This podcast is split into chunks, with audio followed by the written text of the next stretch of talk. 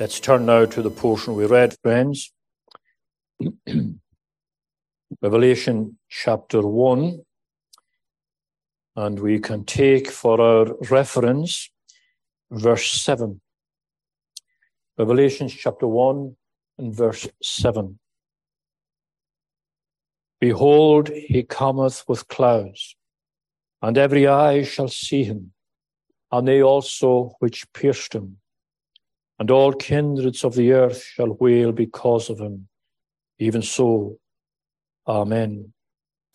And especially these words at the beginning of that verse Behold, he cometh with clouds. this is a reference to the um, first coming, uh, to the second coming, rather, of Jesus Christ. And that second coming is going to be vastly different from his first coming. That was when the Son of God appeared in time, space, and history 2,000 years ago. And that was, relatively speaking, a quiet affair.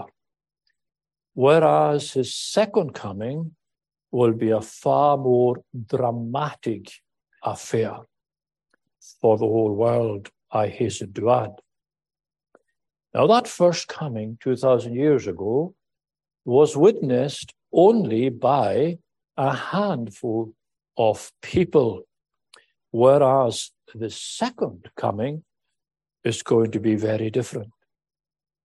Every eye shall see him. You're going to see him, and I'm going to see him also.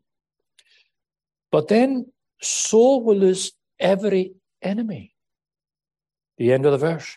They also which pierced him. Referring, of course, to those who crucified our Lord at Calvary. Now, our interest this evening is not actually on the second coming of Christ, important and significant as that might be. Rather, it's on this description of him coming with clouds.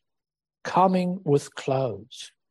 Now, that phrase, my friends, is actually quite packed with meaning and with instruction, not merely for Christian people, but indeed for the whole world. Now, I'm quite sure that most of you are similar to myself when it comes to the book of Revelation. This is not an easy book to understand. It's got so much symbolism and so much um, emblems and imagery that are sometimes, at least for me, impossible to unravel and to understand. But there are some parts of the Revelation, and especially the first three chapters, very easy to understand and very instructive to the Christian church in all ages. Now, I think it's important for you, just in, in a passing, if you are interested in this book and if you um, wish to pursue the meaning of these symbols uh, further for your own edification and instruction, I would ask this of you that you choose carefully what authors you read, because there is excessive speculation in many of the books that are available on this subject. So it's safest for you to stick with Reformed authors such as Matthew Henry or Hendriksen. Now, even this chapter isn't without its mysterious symbols, like the picture we have of Jesus Christ in verses 13 through 16. Very mysterious way of depicting our Savior.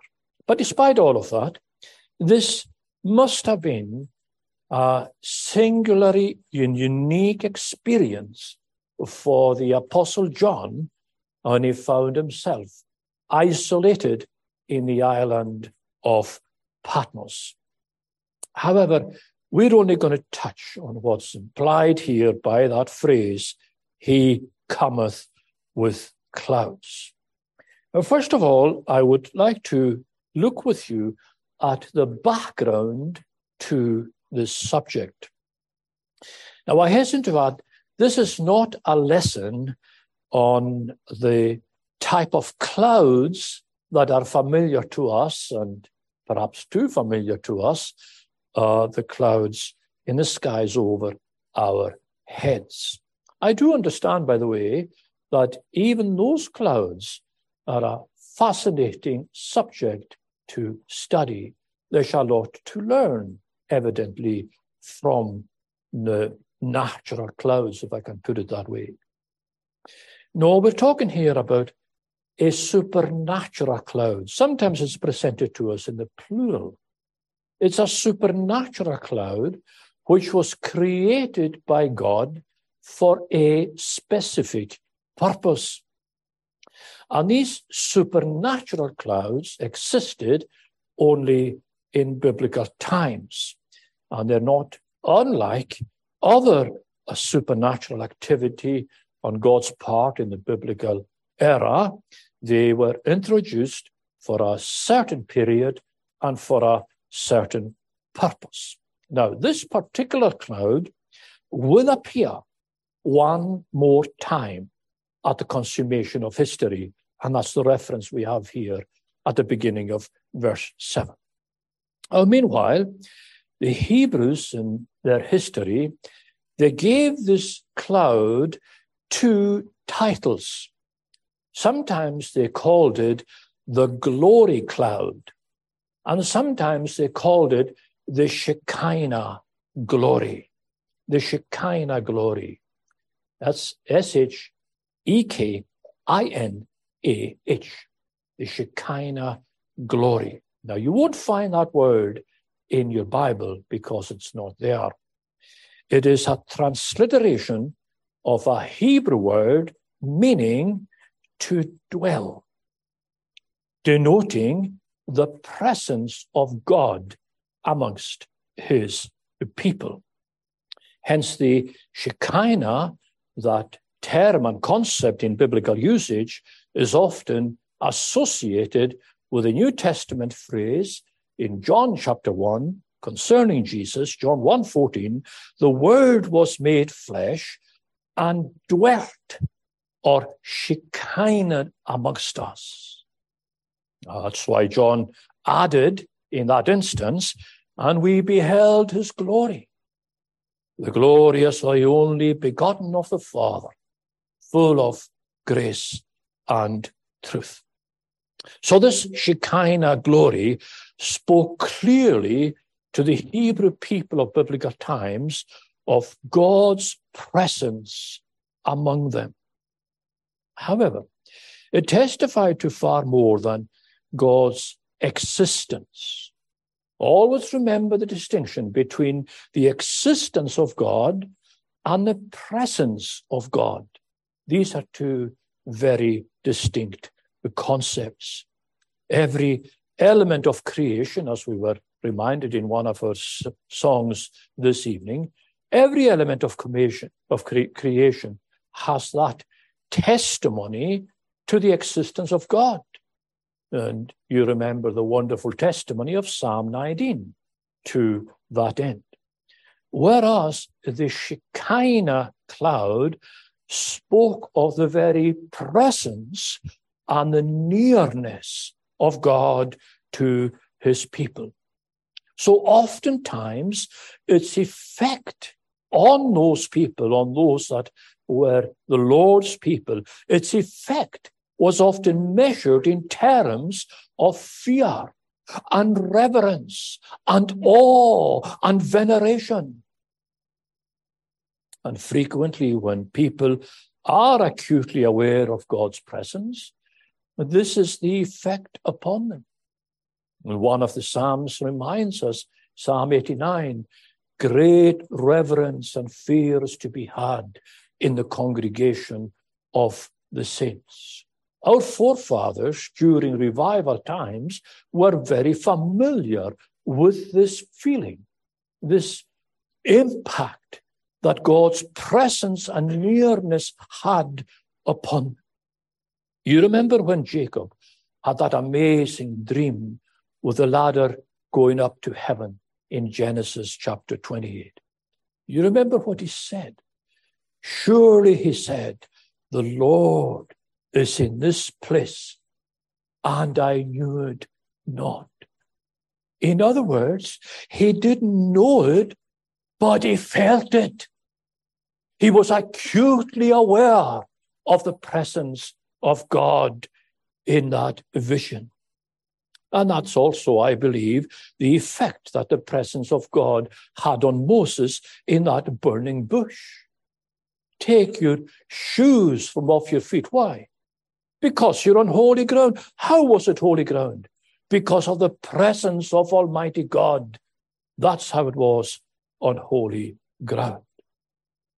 Now, when the children of Israel realized that God was in that thick cloud covering Mount Sinai, here's what they said, or what is said of them in Exodus chapter 19. All the people in the camp trembled. They trembled at the presence of the living God. They didn't tremble at the thunder or the lightning or the trumpets blowing, not even at the cloud. These were all familiar sights and sounds to them. What made them tremble was the acute sense of God's presence and God's nearness accompanying those sights and sounds. So when it pleases God, his presence cannot be hidden and his presence cannot be denied. How could it be otherwise? Well, the sovereign, eternal, immutable, and all powerful God of heaven and earth, the God of whom we write or read, even the heavens cannot contain him. Now, that awesome presence, it was, uh, see the effect of this in the preaching of the gospel. When these early apostles went out with a message of salvation, this is what turned the world upside down. Not the apostles' ability to preach, but the presence of God accompanying the message they were preaching. And that's precisely, my friends, the result of the presence of God in the highlands of Scotland during revival times. This is what made Scotland a God fearing nation, or at least the God fearing nation we once were. Ordinary citizens echoed the sentiments of Jacob. The Lord was in this place, and I knew it not. Many, my friends, didn't know him, but they felt the divine presence throughout their communities. And that was undeniable. You can see it, or those of you who are old enough, you will remember how this impacted even heathen people living throughout our communities. I was brought up in a village that was very heathen. Lots of people that never went to church. But my word, my friends, they knew there was a divine presence. There was a divine presence. That's why they kept the Sabbath. They never went to church, but they kept the Sabbath. That's why many of them were afraid they were afraid of the reality that was God's presence in our community and in our churches. Let me move secondly to the appearances of this Shekinah glory. It appeared, first of all, interestingly, not in Israel, where you would perhaps expect it to have appeared first. No, it appeared first in Egypt. God's people, as you know, had been held prisoners in Egypt for hundreds of years. Now, for a long time, that suited them because the influence of Joseph made sure that they were comfortable and well catered for. But as always, time moves on. Joseph died, and not long after that, everything changed in Egypt. The political situation changed. The pharaohs that were familiar with Joseph and the benefits he brought to Egypt, they died also. And then arose a Pharaoh who knew not Joseph. And everything then changed towards God's people. The whole attitude of Egypt changed towards them. And that left them eventually crying to heaven for help and deliverance. And it came. God delivered them in his own inimitable way.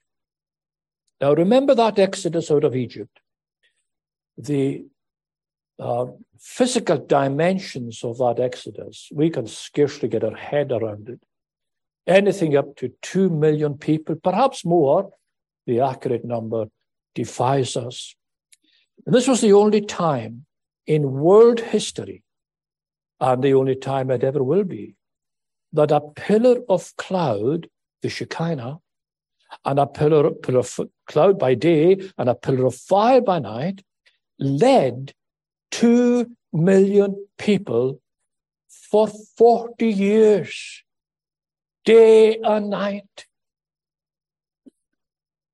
Exodus 13.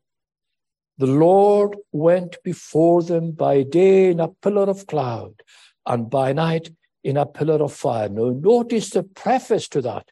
The Lord went before them. That was the main message to the children of Israel. Not the phenomena of the mysterious cloud and fire, but the presence of the living God. The Lord went before them. That was the first appearance. And then thereafter, the Shekinah appeared on numerous occasions in biblical history. I want to much touch on just some of the more significant examples of this. After delivering the children of Israel from Egypt, the Shekinah appeared then on the top of Mount Sinai. Exodus 24, we read, The glory of the Lord appeared upon Mount Sinai, and the cloud covered it for six days. For 60, nearly a week, these people, two million of them, focused their eyes on that mountain and they watched and they waited, wondering what was going to happen next. They knew something was going to happen. and then out of that smoke came that great man Moses, holding in his hands two tablets of stone. Two tablets of stone upon which God had written with his own finger what we know as the Ten Commandments. And what is, in effect, the moral, ethical, and religious code for all of mankind for all of time.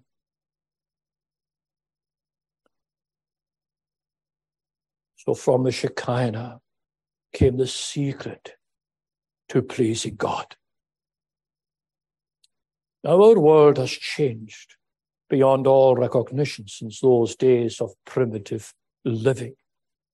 But nevertheless, the significance and the value and the benefits of those Ten Commandments remain steadfast in every age and always will. Now, here's something I want to leave with you just in the passing for you to ponder, on. I'm not going to develop it. When we read those Ten Commandments, they are very plainly set out in Exodus chapter 20, and also for those of you who are familiar with your shorter catechism. But what I want to point out to you is the interpretation Christ put on those Ten Commandments. You'll find this in Luke chapter 10. Love, he said, the Lord thy God with all thy heart, soul, strength, mind, and thy neighbor as thyself. Love When you read through Exodus 20, there's no word of love. Love is not mentioned. I'll leave that for yourselves to ponder. The next appearance of the Shekinah was when the children of Israel constructed their famous tabernacle. Now, this was to be a temporary building made of animal skins designed to be moved from location to location. And it was the first construction designed as a place dedicated to the worship of the living God. So immediately the tabernacle was complete. What happened? The Shekinah came down from heaven. Listen to this verse, Exodus 40, verse 34. A cloud, the Shekinah, covered the tent, and the congregation and the glory of the Lord filled the tabernacle.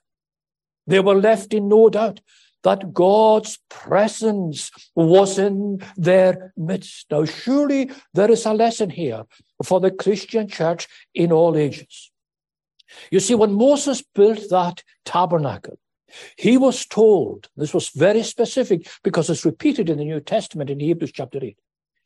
See, God said to him, see that you make all things according to the pattern shown thee on the mount.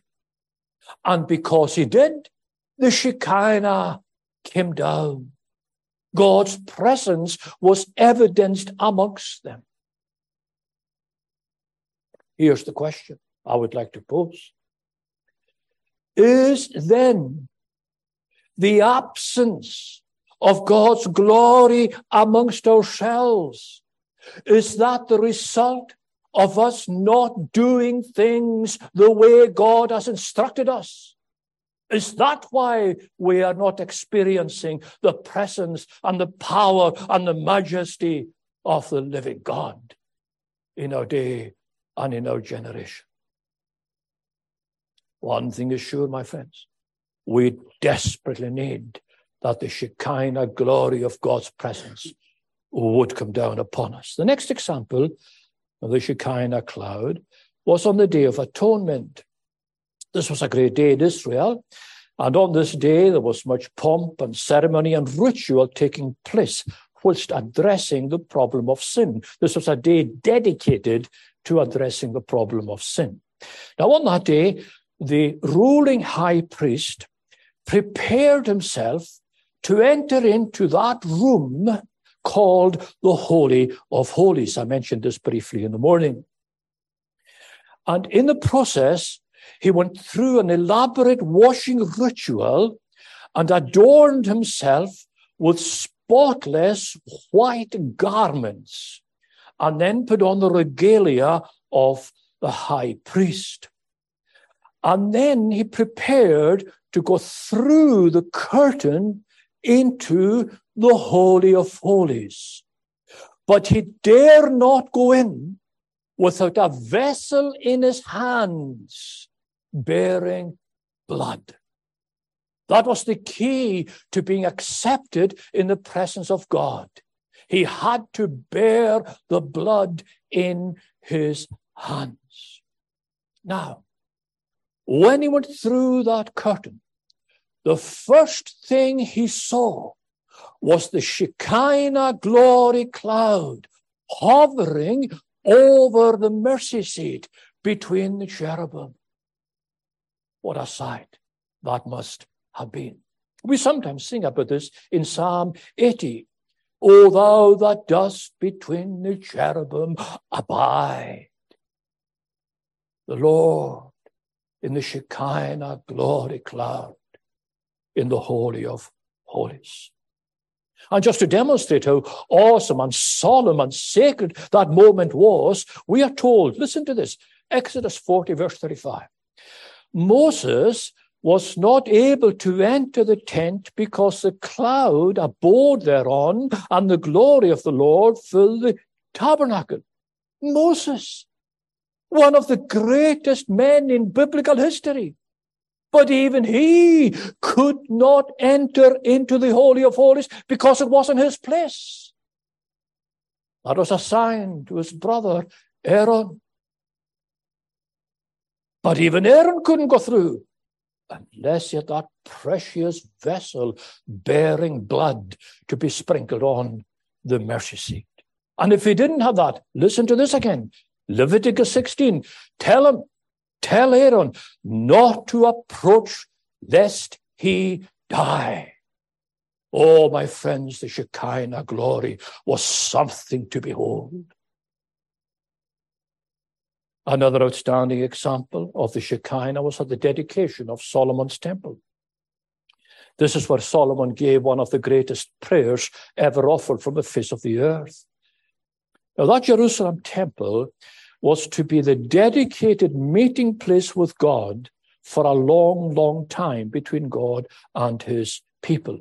And his presence would be experienced there more than any other single location in Old Testament history. Again and again and again over the years, the Shekinah glory cloud came down upon the temple in Jerusalem with God meeting his people. So we read in 1 Kings chapter 8, the cloud, this is after Solomon's prayer, the cloud filled the house of the Lord. Oh, my friends, would you not love for that to happen here this evening? That the glory cloud of God's presence would fill oh, those hallowed walls where we are gathered. Now, in one sense, it all makes Old Testament Israel utterly unique and its Hebrew people the most privileged and blessed on this earth. And we imagine that these three great tokens of God's presence, the Shekinah glory cloud, the ark, and the Holy of Holies, we would imagine that would secure their fidelity to God in every situation and in every generation. But that's not what happened. That's not what history reveals to us. In fact, these things stood for nothing on far too many occasions in their history. You see, the mistake they were making, in part at least, was that they were trusting in these tokens instead of trusting in the God who gave them the tokens in the first place. I think there's a solemn lesson there for ourselves. Many such tokens make us the most blessed of all people in our day and generation. Despite the complaints we have, we are still richly blessed in the providence of God. But are there not some people present here this evening who are trusting in the tokens of God's blessing upon them and upon their homes and upon their families rather than trusting in the God who gave them the tokens. How many people are trusting their soul's welfare on their baptism and on their upbringing and on the church attendance and on their Bible reading and on their prayers and much else besides? But my friends, I urge upon you, these are just tokens, just like the Shekinah glory cloud, just like the Ark of the Covenant, just like the mercy seat. They're tokens. Focus your heart and your mind and your soul, your confidence and your trust on the Lord Jesus Christ. Nothing else, no one else. Indeed, anything else is a distraction that could cost you dearly. Let me move thirdly to look at the Shekinah glory in the New Testament. Because the Shekinah glory cloud was a type, we could expect it to diminish and even disappear with the first coming of Christ. Yet it remained for a total of three occasions. And that says something for the significance of the glory cloud. Now remember, each example of the Shekinah was directly related to the presence of God. And this is, of course, the God who is invisible, Spirit invisible, eternal, and the God who reminded Moses, No man can see me and live. So he was pleased to represent himself in these types and symbols. However, it is only in Jesus Christ that we will ever see what the Bible itself calls in Colossians chapter 2 the fullness of the Godhead bodily in the Lord Jesus Christ. Now, the glory cloud did have a continuing role in the life of Jesus. Once during his life, once during his resurrection, and the third time, as we shall see, at his second coming. Now, the first time the glory cloud appeared in the New Testament was at the Mount of Transfiguration. Matthew 17, verse 5 A bright cloud overshadowed them, and a voice out of the cloud saying, This is my beloved Son, in whom I am well pleased. God confirming that he was in the midst of the glory cloud. And then the second appearance was when the cloud carried Jesus to his eternal rest in the paradise of God. Acts 1, verse 9. While they beheld, this is where the disciples had accompanied him, the Mount of Olives, and they were looking up, watching Jesus being lifted up. This is what we read. While they beheld, he was taken up in a, and a cloud received him out of their sight. The Shekinah glory cloud. And it's on the third occasion that the Shekinah glory cloud will appear for the last time. Now we read about this first of all in 1 Thessalonians 4:17. We which are alive and remain shall be caught up together with them in the clouds. It's in the plural there, but it's the same thing the Shekinah glory cloud. And that's what our text here in Revelations 1, verse 7 picks up on. Behold, he cometh with clouds, and every eye shall see him. Now, it's beyond question, my friends, that there is a certain amount of drama attached to the Shekinah glory cloud. That's beyond question. But it is important for us to see beyond that drama, to see beyond the drama. To a great degree, my friends, the cloud was designed to veil what God was not yet ready to reveal. Now, the first coming of Christ revealed much of what God had veiled for thousands of years the second coming will complete that revelation. It will complete the revelation. So at the final appearance of the Shekinah glory cloud, every one of us present here this evening, children, young people, adults, we are all going to see him. Those of us who are committed Christians, and those of us who are mere attendees in this church from Sabbath to Sabbath, we are all going to see beyond that veil. Every eye shall see him. Now, if you are not committed to Jesus Christ here this evening, here's what you are going to see. Should you die in your sin, Here's what you are going to see. You are going to see the presence and the glory and the majesty of the Son of God. But more than that, you will also become acutely aware of his holiness, of his justice, of his vengeance, and of his wrath. And you will be aware of these things forever and ever and ever.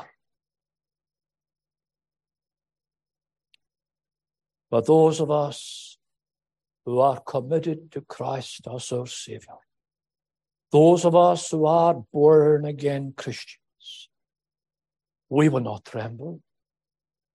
We will not be afraid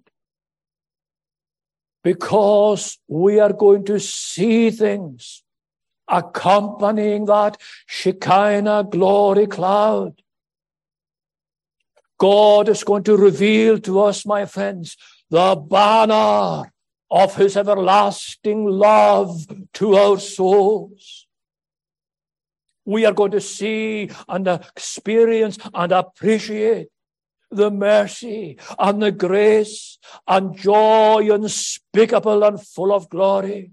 And we will see and appreciate and experience all of that through the endless ages of eternity. Forever and ever and ever. Now let me close with this. What will that final appearance of the Shekinah glory cloud mean to you? Is it going to be good news or bad news? Is it going to be hope or despair? Is it going to be everlasting love or eternal regret and gnashing of teeth? Oh, my friends, while the breath is still in your nostrils, call upon the name of the Lord Jesus Christ for mercy, forgiveness, cleansing, and that precious gift that gold and silver cannot buy for you everlasting life in the paradise of God. Amen. Let us pray. O Lord, we thank thee that we are not left to imagine what lies behind the Shekinah glory cloud. It has been revealed to us in the face of the Lord Jesus Christ, the fullness of the Godhead bodily. Help us to be appreciative of that enormous privilege that is set before us in the gospel and help those who are present here this evening who haven't yet enjoyed that privilege and blessing to cast themselves upon thy mercy. And oh, glorify thyself by granting them the liberty of thy spirit and grace. Bring them in under the shelter of the shed blood. Establish a meaningful relationship between them and the blessed Lord Jesus, in whose name we ask all things. Amen.